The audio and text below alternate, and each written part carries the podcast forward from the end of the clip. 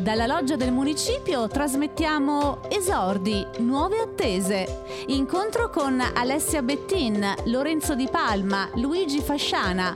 Presentano Roberto Cescon, Azzurra D'Agostino, Tommaso Di Dio, Massimo Gezzi e Franca Mancinelli.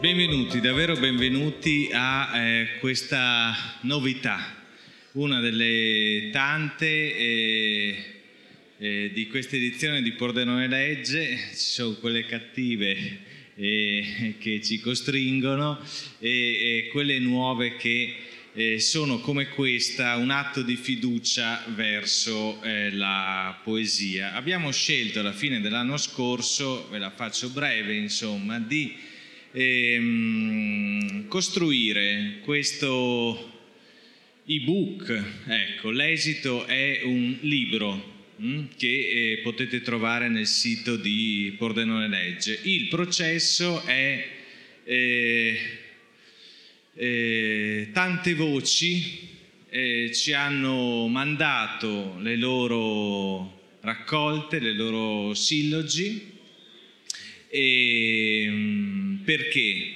e come, quali voci. E mm, non abbiamo posto nessun limite di età, e abbiamo posto solo un'unica condizione, non essere mai stati pubblicati prima, cioè non aver mai scritto un'opera compiuta e, e, e averla data alle stampe oppure averla pubblicata in formato digitale. Certo, eh, voi dite la rete scova anche il poeta più remoto, quindi eh, eh, quasi tutti i poeti hanno eh, la loro poesia pubblicata in rete, quindi eh, era davvero un'impresa impossibile eh, pubblicare degli sconosciuti al, alla, alla, rete mondiale. Però eh, questi sono davvero tre, perché alla fine da eh, qualche decina di manoscritti che ci sono arrivati ne abbiamo scelti tre, sono davvero tre esordi molto molto promettenti.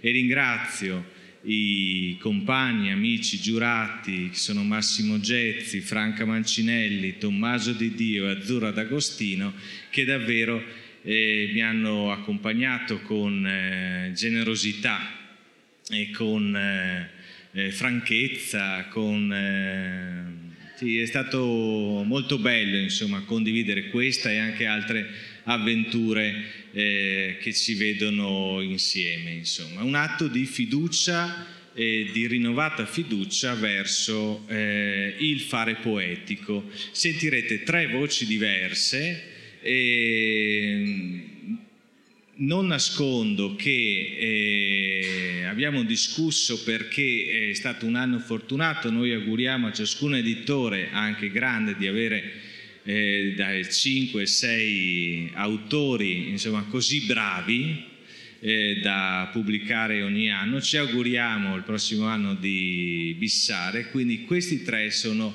eh, davvero eh, mh, tre mh, editori insomma, mh, a cui dare credito, de, tre autori scusate, a cui dare credito. E, L'altra cosa che forse dovevo ancora dire, no, ma mi verrà in mente dopo perché io devo andare eh, su e giù questa sera, non tolgo altro spazio, spero che Luigi Fasciana sia eh, già in collegamento perché appunto ecco il terzo autore eh, che doveva essere qui è Luigi Fasciana, ma per, dire, per problemi personali e pandemici eh, seppure indiretti, eh, non, non, è potuto esserci e quindi sarà in collegamento telefonico. Abbiamo invece qui Alessia Bettin e Lorenzo Di Palma che ringrazio tantissimo. E, ehm, a questo punto io eh, lascerei la parola eh, a Azzurra D'Agostino che eh, presenterà Alessia Bettin e la sua silloge ci aspettano estati tropicali. Grazie.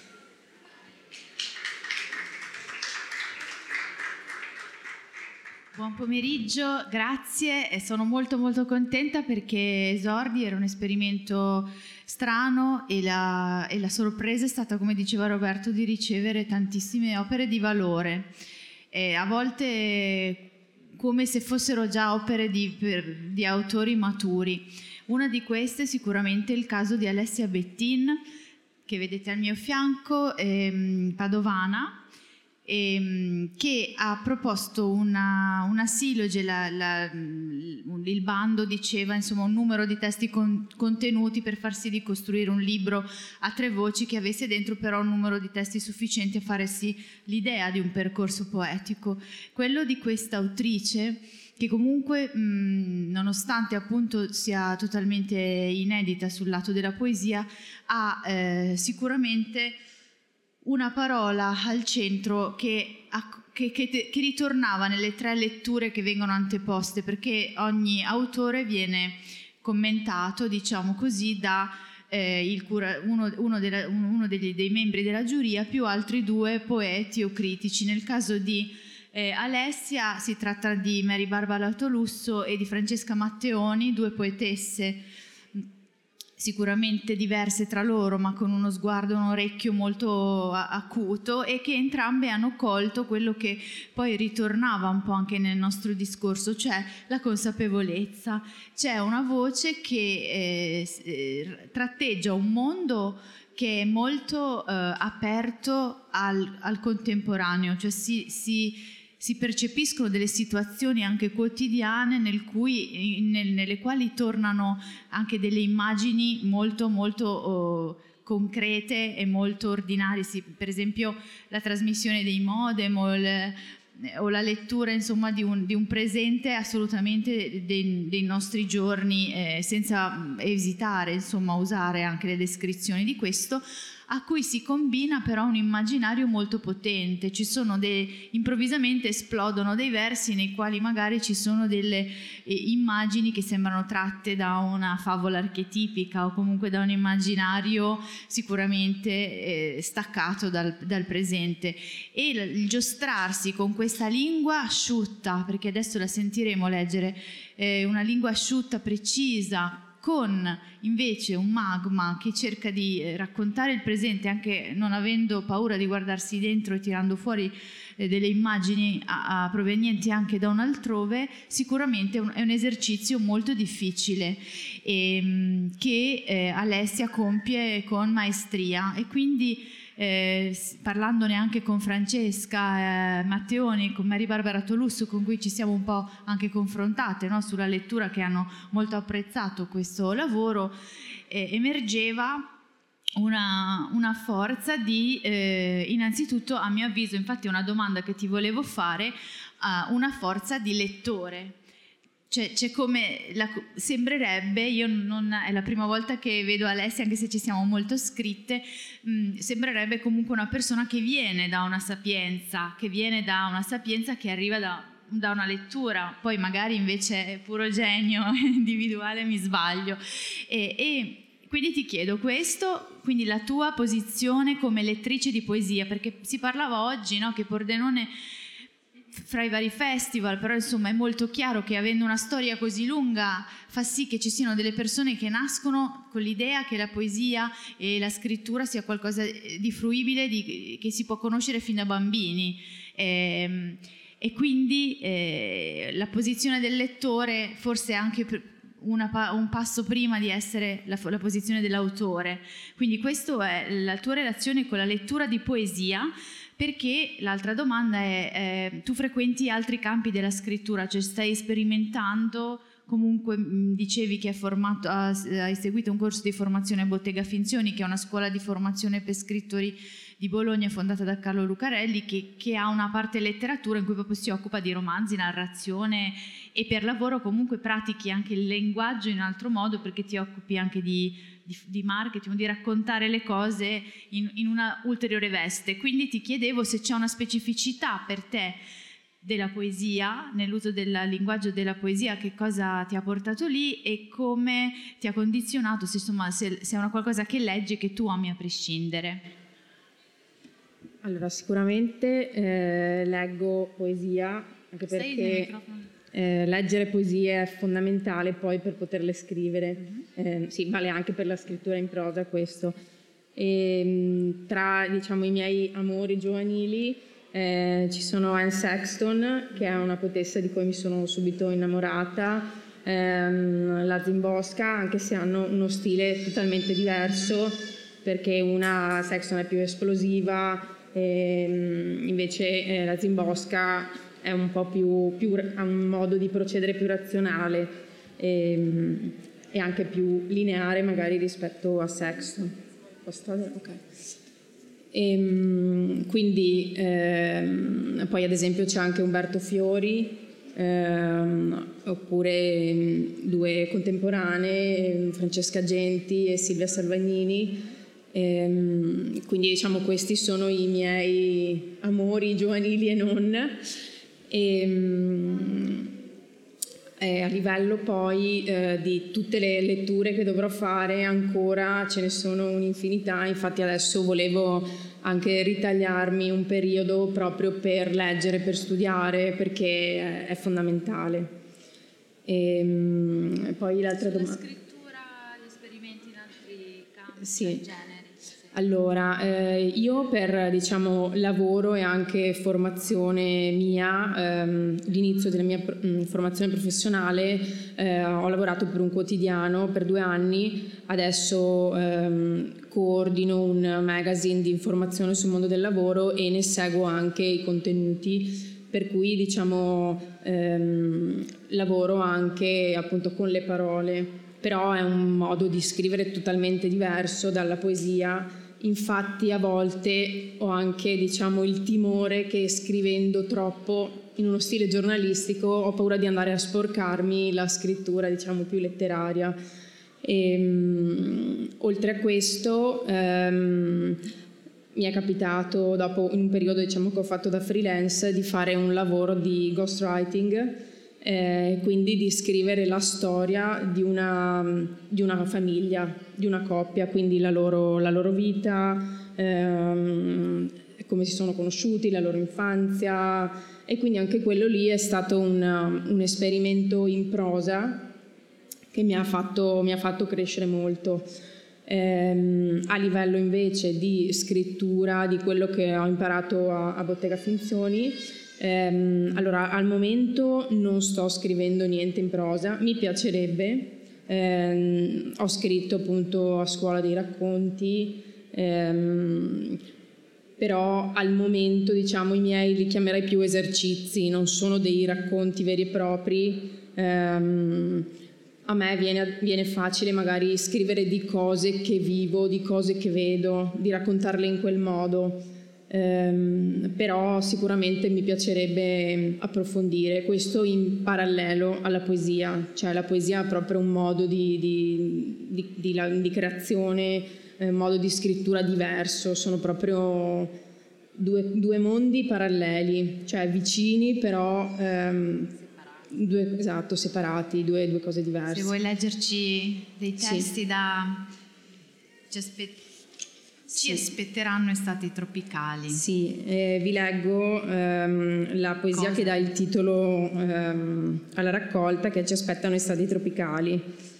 Ci aspettano estati tropicali, conferenze e circonferenze, amanti, armati. Ma a maggio accenderemo fuochi nei bidoni per scaldare le vigne. Guarderemo l'alba in webcam a 36 anni, nevicare live sulle Dolomiti, ancora svegli alle 4 di notte, per il reflusso e la paura dei ladri.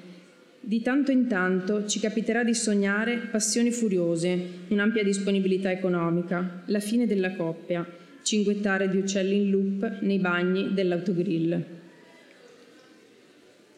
Questa era una, ne leggo un'altra. Aspettando un limone. Tu porti sandali di cuoio, senza grosse fibbie e svaroschi. Hai vestiti di lino, bambole di pezza, tazzine della nonna, cuoricini ossidati. Io ti osservo e prego, ma non prego preghiere. Non so più chi ti ha regalato il cigno di carta verde, ma so che, ma so che ora ti tufferai nell'acqua. Io sono un merlo tutto nero, ma il becco arancio e l'occhio che brilla. Spione, in cima alla siepe ascolto la notte e guardo il cielo da cui cadrà il tuo limone. Leggo ancora qualche altra. Okay. Ehm, questa si chiama Esperimenti di fuga. Nell'odore di smog e infiorescenze di settembre ti dirò, non ce la faccio.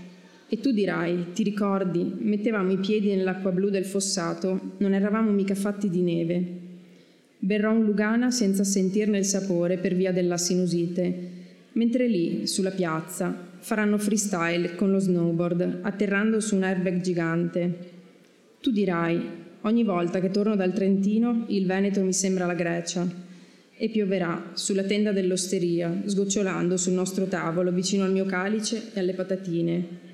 Ti dirò, ma io ho problemi di struttura, ho problemi di scrittura. Postami un traguardo che posso, innesta una biglia felice tra i miei patimenti. Dove va quel topo tra i miei pensieri rotondi? Come una gatta mi sento presa per la collottola, che non si può dormire con le carte appallottolate di fianco al letto, col quaderno agitato sul materasso, i pensieri sgoiati, la tangenziale in giardino. Tu mi dirai, sai, ti ho sognata. Per citare i cani, sembrava un film di Wes Anderson. Non eri né buona, né cattiva, né triste, né allegra. Eri proprio tu. Io ti dirò, mi si addice, sono nata triste, ma mi piace anche ridere. E parleremo dei marshmallow cinesi della tabaccheria.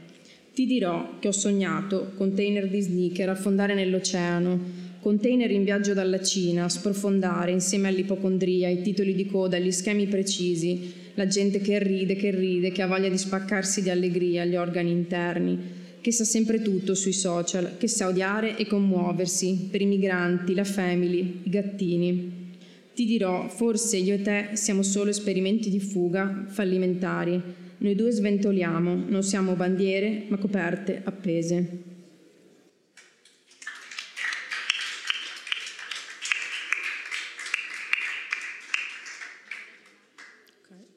Ai bambini morti piacciono le filastrocche, battere le pietre coi cucchiai, i colori sgargianti, il becco giallo del merlo, il pettirosso, la ghiaia bagnata di pioggia, anche per loro è finita la paura del buio dopo il profumo della torta inzuppata di veleno. In braccio alle statue, sopra le lampade accese, sonnecchiano, aspettando i gabbiani prima del temporale. Hanno una mamma, tutta legno laccato e raso bianco, che li cova all'inverso con pazienza, per tanti anni, dal giorno in cui la tartaruga gigante gli ha sorriso con la sua bocca di 150 anni Vieni via con me, bambino pigro. Tu non vuoi vivere a lungo, ti regalerò viti severe come suore impettite, un odore di fiori da togliere il fiato. Grazie. Grazie. Proseguiamo. È sparito Cescon?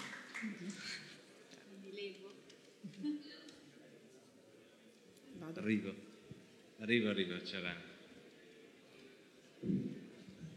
Dobbiamo risolvere un altro problema mentre sanificano. E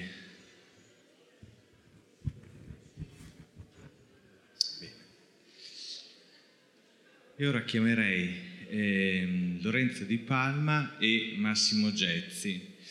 E mentre eh, si accomodano, eh, dico eh, a corollario insomma, di quanto già eh, Azzurra eh, diceva prima, eh, forse siamo stati un, un, po' troppo generosi con questi tre esordienti, eh, accompagnando le loro silogi da due note di lettura oltre al, all'introduzione.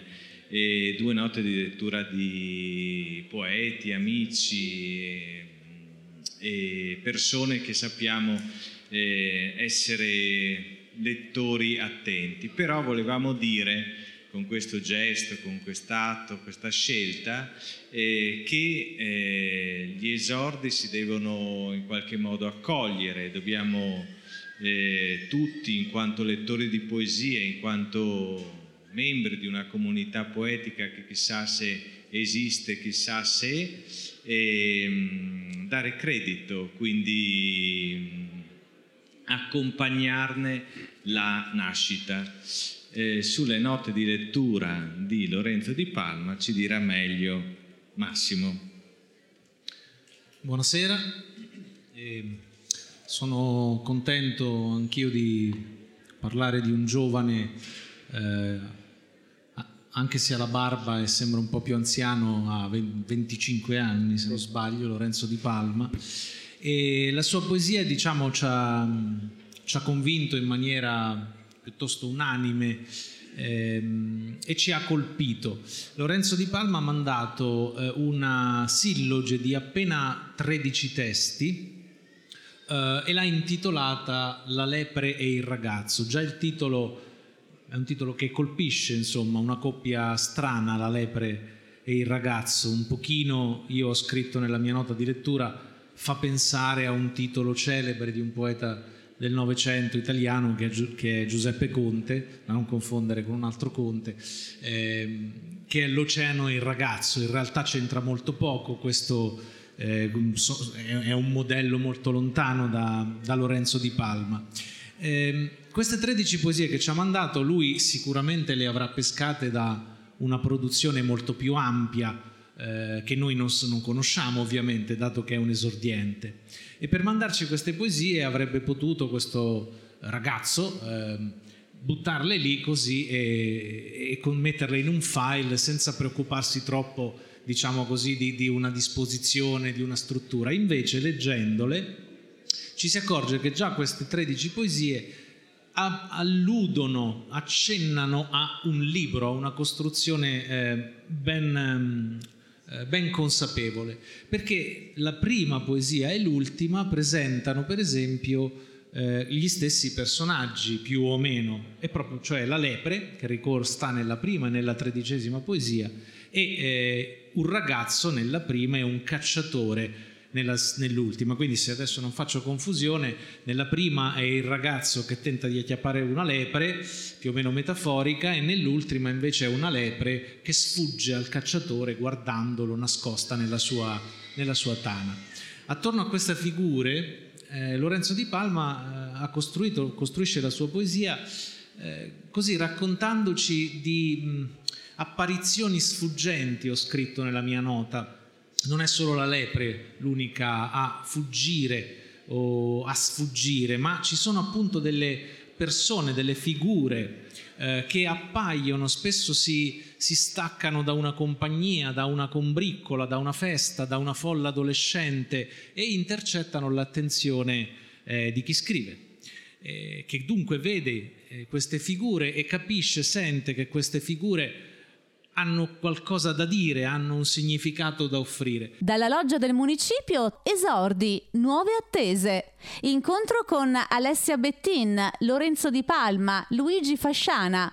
Presentano Roberto Cescon, Azzurra D'Agostino, Tommaso Di Dio, Massimo Gezzi e Franca Mancinelli. Ecco, la sua poesia rincorre, eh, per quello che ho potuto insomma eh, capire da questi 13 testi, eh, queste queste apparizioni e lo fa eh, naturalmente con una voce che mi è, mi è sembrata, ci è sembrata eh, matura, molto matura, che eh, sicuramente porta eh, in sé la, la, la lezione del, della tradizione, come, come, tutti quelli che scrivono eh, in maniera consapevole fanno.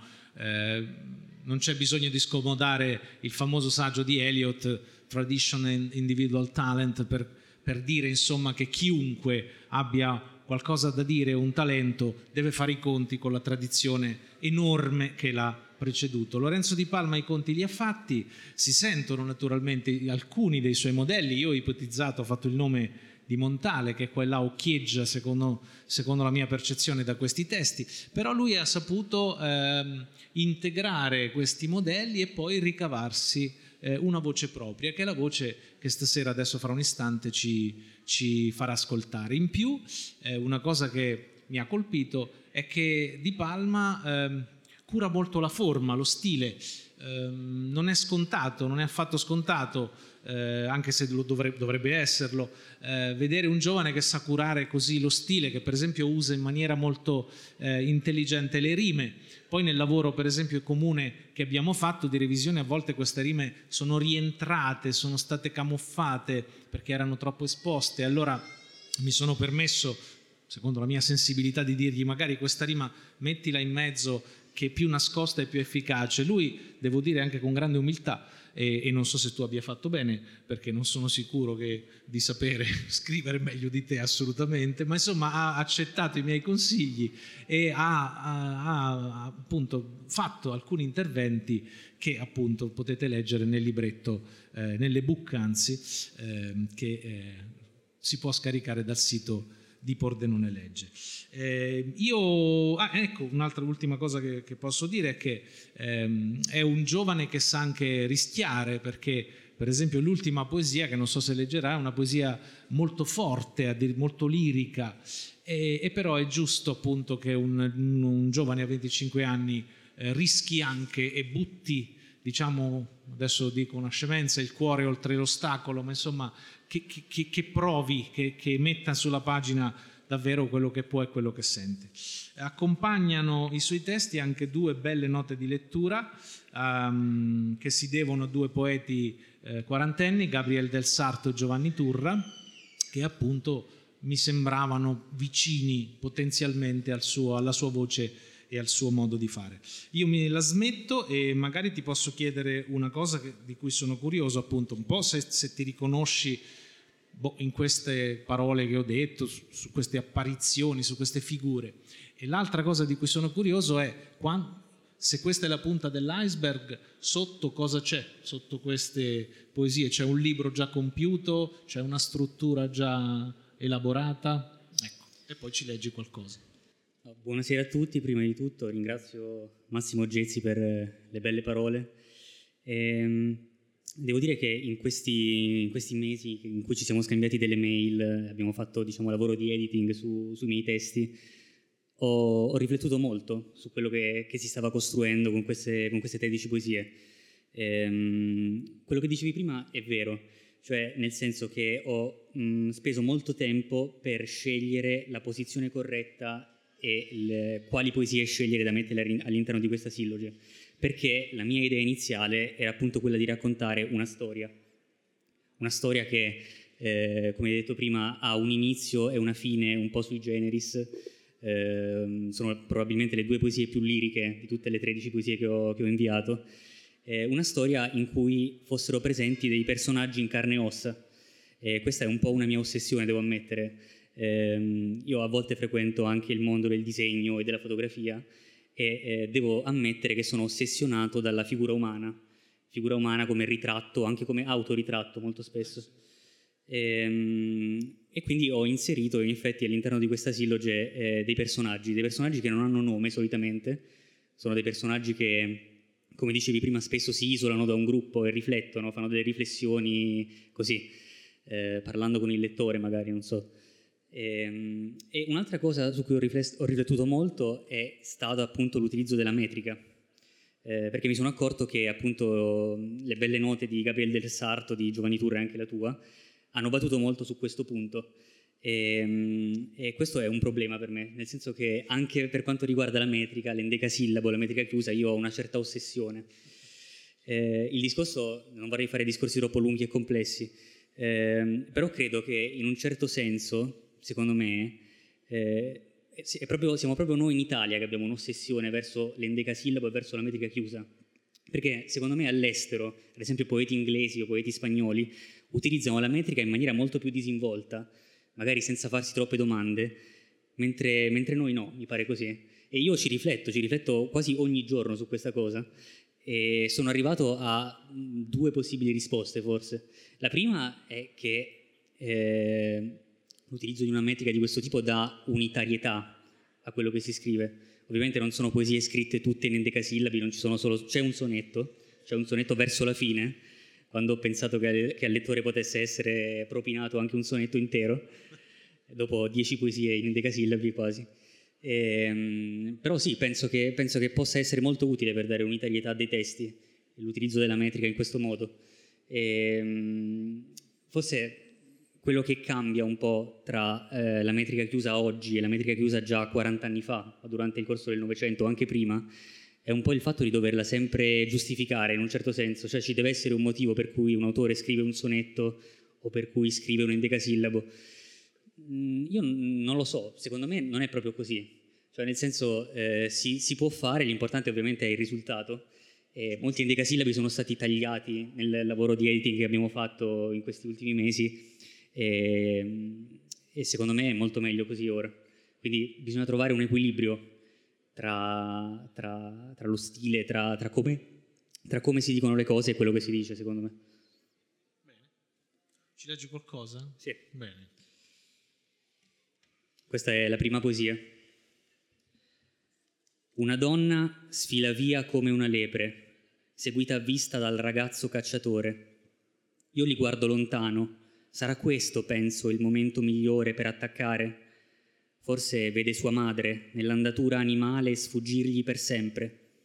Poco lontano, dove l'acqua si perde, una madre che spiega a suo figlio dove finisce il flusso del torrente. Scompare, dice, tra le case, va dove non vedi, dove non c'è niente. La città verso sera quando si innalza in fondo alle vie affollate la pace nera delle cuspidi e le torri, ma un cellulare squilla abbandonato sul tavolo, attira sguardi, genera disappunto in chi passa tagliando la via di netto tra le banche, arriva quasi cantando il trillo tra la gente distratta e un po' stranita. E noi, nel bar, mentre pensiamo stanchi soltanto a questo fiore che è il presente, che indugia e si fa avanti, sui nostri volti accanendosi come il morso del cobra. Ci chiediamo, tutto questo che ci è sbocciato intorno, da dove viene, dove poi scompare, sebbene poco importi, sebbene sia il presente, l'ubiquità del fischio e la sua eco. Intanto neri passano due cani, strattonano i padroni, tendono i lacci.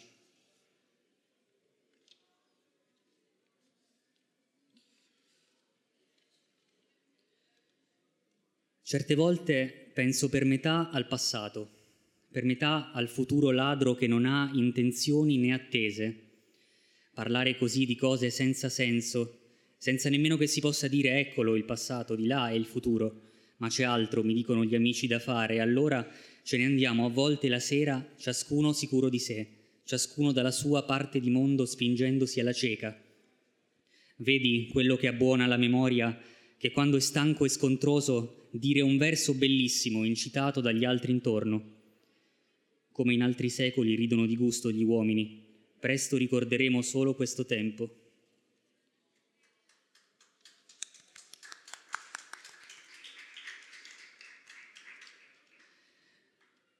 Lasciano il posto e le vediamo che vanno le cose, lentamente non esistono, e poi giù per i muri più pesanti si fanno finché non le fermiamo con lo sguardo un paio di lucertole, tutto il verde finché c'è ancora verde, è notte piena.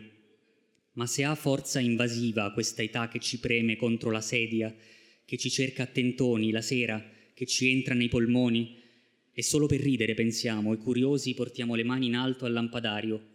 Sarà meglio dormire prima dell'alba. Così ci sembra che tutto sia più vero, e dunque tutto è vero. Come sempre, la domenica al bar c'è gente che ride, Sempre la solita mamma e io rido con loro. Leggerei l'ultima. Vai. Però non mi ha risposto sul libro, se c'è un libro sotto... Questa è una, è, una, è una, bella domanda, eh. è una bellissima domanda. Rispondo dopo. Va bene. Notte ridotta sei e acuminata in ogni chiodo nero, e qui ti chiamo, così fatto più piccolo in me stesso, te priva di parola usuale o lingua per me che sia canzone.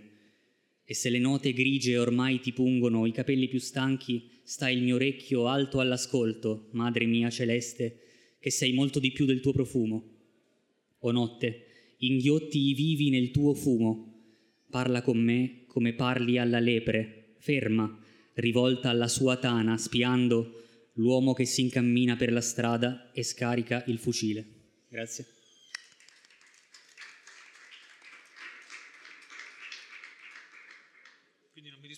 Me lo dici dopo in privato, vabbè. No, sì, ovviamente sì, c'è, c'è, il progetto di un libro, però non, non so come, come, quanto tempo impiegherà, diciamo. Ci stai lavorando. Ci sto lavorando. Vabbè. Grazie. Grazie mille. E adesso, mentre si procede alla sanificazione, eh, chiamo Luigi Fasciana, chissà se risponde, ci sei? Sono. Eccolo qui, è stato un esperimento, pensavamo fino all'ultimo di non avere nemmeno la voce e invece c'è. E quindi ben trovato e, e chiamo qui sul palco eh, Franca Mancinelli che lo introdurrà e, e, poi lui ci leggerà dall'alto delle casse eh, la, le sue poesie. Buonasera a tutti. Buonasera, ciao Luigi. Allora, i testi di Luigi eh, sono arrivati in una forma già molto compiuta, molto lavorata, probabilmente anche per un'esperienza da cui Luigi viene, che è quella dei laboratori di medium poesia eh, a cui ha dato vita Tommaso Di Dio e, a Milano con, la, con alcuni studenti dell'università e quindi probabilmente questa esperienza l'ha, l'ha, formato e gli ha permesso di lavorare eh, sulla lingua e su questi versi, poi glielo chiederò alla fine. Quindi non, ho, non abbiamo avuto un lavoro di editing insieme perché per me erano sostanzialmente compiuti. Questa silloge si intitola Nodi ed è l'esordio di Luigi Fasciana che è nato nel 92 a Palermo, quindi non ha ancora 30 anni, un ventottenne, e però vive da diversi anni a, a Milano. E prima di questa silloge i suoi testi sono apparsi solo su riviste, per lo più in rete, e questi testi che invia sono 14 divisi in due parti e si intitolano Nodi.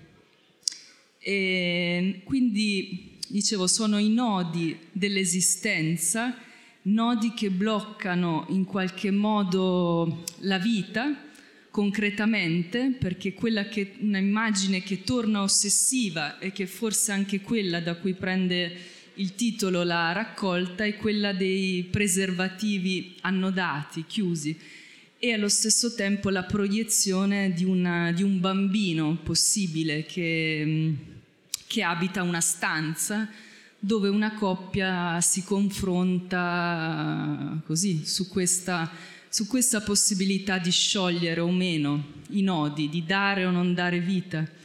E poi sono anche i nodi eh, del, del venire al mondo come con la propria voce e quindi proprio il nodo alla gola, se vogliamo, il nodo de- delle parole. Ci sono delle parole non dette che premono fortemente, in maniera anche violenta, e che per questo fanno sì che ci sia una sorta di, di carica espressiva interiore molto forte, che però allo stesso tempo trova un contro- si esprime in una lingua controllata, in versi nitidi, calibrati. E questo controllo, oltre che nella lingua, è anche nella struttura, che come vi dicevo è bipartita in modo perfettamente insomma, eh, pensato e, e meditato. L'ambiente in cui ci porta per lo più Luigi è quello di una stanza, come vi, come vi dicevo, l'eros ritorna molto spesso anche come esperienza di incontro con l'oscuro, incontro con eh, una ferita personale, una ferita primaria che sente come anche una possibilità di crollo. Nei suoi versi dice verso pozzi o pozzanghere, per esempio. E di questa ferita poi nella seconda parte della silloge in, um, individua un po' l'origine nell'infanzia, nello sguardo materno che l'ha accompagnato, gli occhi della madre che avevano un'ombra, un segreto, per cui lo, lo hanno fatto crescere come erba tra i palazzi o muschio. E, mm, sentirete anche in questi versi la, una materia del corpo che c'è spesso, muco, lacrime, sperma, come vi dicevo, preservativi, assorbenti e, e anche come dei rituali di fecondazione, concreti e, e simbolici. E il, l'attingere a una sorta di forza originaria, generativa, che eh, porta questi versi nei loro momenti nei loro momenti più alti. Per esempio un verso dice, guardami, siamo vettori, è un progetto, si propaga. E ecco, io vorrei chiedere a Luigi come è arrivato, eh, che lavoro c'è di officina dietro a questi testi e anche in che progetto si inseriscono. Anch'io sono curiosa di sapere se sono già dentro il disegno di un libro oppure se sono eh, una silloge, ecco, conclusa in sé. Non so se Luigi mi, mi stava ascoltando. Chissà. Sì, eh, mi senti? Ci sei? Sì? Hai sentito la mia domanda? Eh, purtroppo sentito davvero male, quindi davvero, forse mi hai fatto una domanda, però davvero non saprei rispondere. Eh, purtroppo davvero, davvero, non riesco a, a, capire, sento qualche parola, però mm. forse... Ma intanto eh, purtroppo non ti ho, Noi ho comunque... potuto ascoltare, però ho, ho potuto leggere le, e rileggere le, le, tue parole e davvero ti ringrazio per, per la profondità e per l'immersione no? eh, che, mm, hai fatto appunto nei miei testi, la tua lettura e per la quale davvero ti ringrazio. E così come ringrazio la giuria e, um, Roberto in particolare e Tommaso eh, che, al quale si deve anche ehm, il titolo, no? la, l'idea del titolo, che io ero nel panico e lui mi ha, mi ha salvato. e, um, ed è un titolo che ho sentito subito molto, molto familiare, molto eh, mio. E, um, non so, forse eh, leggo le cinque poesie così non... Comincio la lettura. Prego. Grazie. 44. Spalancate dal sole al vicinato 44 coltellate sul costato, come un compito in classe, riga dopo riga, sulla bella copia, scrivendo infuriato non ho capito. Non ho capito. Non ho capito. A volte per un preservativo che strozzi con un nodo e che metti da parte vicino al battescopa, vorrei un bambino a intercettare un po' di luce qui. Io non gliene frega niente di stare mutando e nudo e che abiti la stanza, che spessa dai nostri discorsi parole storpie di gioia e dai nostri sesti sempre guardati ci distolga. Che la sua voglia calmata momentaneamente sia la nostra pace. La conta. E niente, praticamente ti conto gli nodi ingrossati, le ghiandoline appostate, pronte a esplodere. Un giorno come questo, passato assieme ma dentro il mio male, che se mi chiedi come a un bambino dov'è che ti fa male, non ho una risposta, continuo a contare. E magari già adesso che ti tocco svogliato o mentre entravo che mi sentivo annegare, magari alla conta davvero mancavo un bambino, quiescente sotto peli incarniti. Io ho bisogno di parole, scandisce bene per sé, poi alza lo sguardo. Anche tuo figlio ne avrà. Con tutte queste parole che non dici, e questa volta è lei che mi solleva il mento, con delicatezza mi studia il collo. Ti verrà un tumore alla gola, con tutte queste parole che non dici. Leggo poesia che si intitola Due vettori. Senti, questa infezione che abbiamo, ho interrotto la cura. Hai visto qualcosa formarsi, correva verso la sua scomparsa, ma tutte le parole, anche queste, per il nostro distacco, verranno altri, a migliaia, trasmissione dopo trasmissione a fecondarle. E ad ogni silenzio, incredulo ma determinato come il nostro adesso, tutta la gioia che c'è stata sarà lì, proliferando di cellula in cellula, in dentro una stanza sconosciuta. Sarà qualcosa di simile a una metro dai rami infiniti. Ad ogni incontro un ripercuotersi di noi, un progetto illimitato sarà il nostro propagarsi, prima dello svilimento, oltre la scomparsa.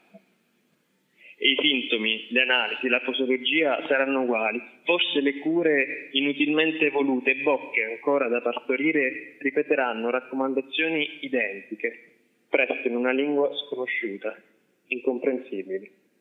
Guardami, siamo vettori, è un progetto, si propaga. E leggo un'ultima poesia che, mm, il cui titolo è Nascoste bene riprende eh, l'etimologia eh, dell'eucalipto, che diciamo è il protagonista di questa, di questa poesia. E, nascoste bene. L'eucaliptus australiano, alla luce fosca di millenari incendi, di secolo in secolo ha deciso di irrorare le sue foglie sempre più in pericolo con una linfa combustibile. Così, minacciato d'estinzione, a contatto con le fiamme sceglie di difendersi consumandosi, in pochi secondi, ardendo fino a scoppiare. Bastano poche settimane poi alle gemme per spaccare il tronco abbrustolito che le ha protette, ricrescere, mentre prepara il suo ambiente ideale, la devastazione. Ti sembra di sentirlo, con lo scoppiettio delle sue foglie esplosive, l'incendio che avanza, la specie che grida, quanto sarà più bello ancora nuovamente rifiorire, nuovamente divampare. Grazie, grazie a tutti. Eh, scusate.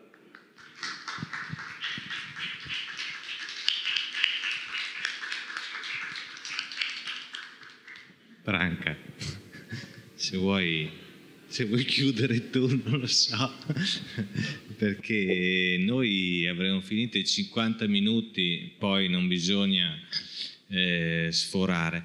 E, ehm, mh, non vi resta che eh, eh, comprare l'ebook, scaricare l'ebook, insomma, e, ehm, e, e cogliere tutto quello che eh, ancora non avete sentito in queste letture che speriamo eh, vi siano piaciute, vi abbiano detto qualcosa, qualcosa sia risuonato in voi anche grazie a chi ha eh, introdotto gli autori.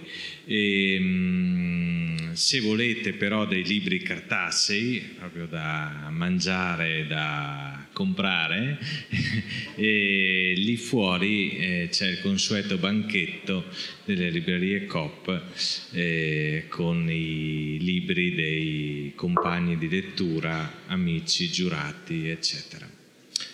Vi ringrazio e vi do appuntamento questa sera alle 21 con il premio Pordenonegge Poesia 2020. Grazie.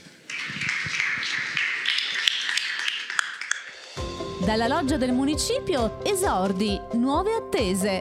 Incontro con Alessia Bettin, Lorenzo Di Palma, Luigi Fasciana. Grazie per aver ascoltato la radio di Pordenone Legge. Tra poco in onda un altro incontro. Resta sintonizzato.